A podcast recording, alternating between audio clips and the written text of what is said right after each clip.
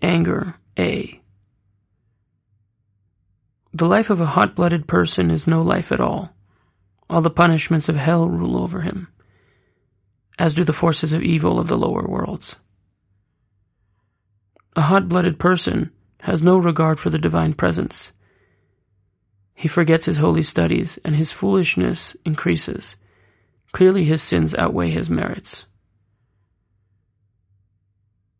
Getting angry after eating is physically very harmful. A woman's anger destroys her home. A person who loses his temper humiliates himself. Eating bread for breakfast is a segula for controlling anger.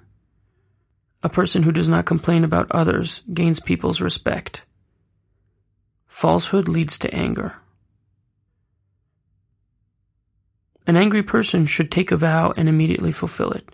This will eliminate his anger.